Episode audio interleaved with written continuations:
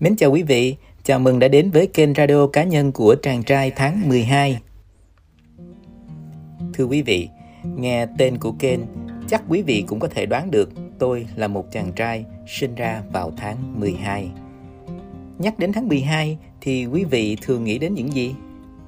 Ừ, tháng 12 thường mang về cho chúng ta chút bâng khuâng trong những ngày cuối năm khi mà chúng ta đang nhìn lại chặng đường của một năm đã qua. Thế nên, tháng 12 dễ dàng gợi nhớ, khắc khoải những ngày xưa cũ. Với những ai ở Hà Nội, tháng 12 có thể là những ngày trời trở rét, với cái lạnh tê tái theo từng cơn mưa phùn gió bấc.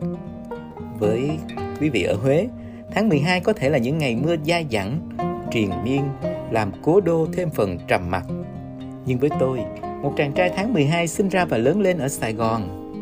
Thành phố không có mùa đông. Tháng 12 là khoảng thời gian hiếm hoi trong năm mang về cho Sài Gòn chút xe lạnh.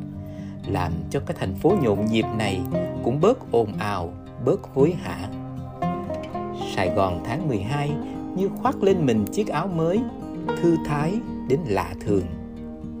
Nhưng Sài Gòn tháng 12 dù trời có xe lạnh hơn thường ngày đi nữa vẫn có đủ nắng ấm để gửi về phương Bắc.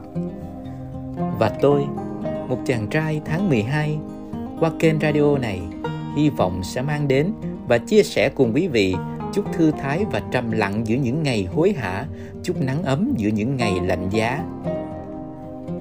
Ừ, và người ta cũng thường nói, những người sinh tháng 12 thì thường lặng lẽ, chậm rãi, khép kín, như cái cách mà mùa đông làm thay đổi đất trời.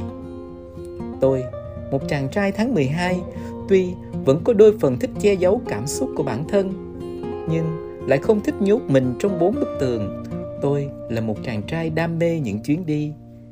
Đi để khám phá và trải nghiệm cuộc sống, để thỏa mãn khát khao của bản thân. Và đi để trở về trở về với chính con người tôi. Và qua kênh radio này cũng sẽ là nơi tôi chia sẻ cùng quý vị những hành trình trong cuộc sống của tôi với những trải lòng và những nếm trải trong cuộc đời. Số đầu tiên của radio này chỉ là đôi lời giới thiệu. Hẹn gặp lại quý vị trong các số tiếp theo.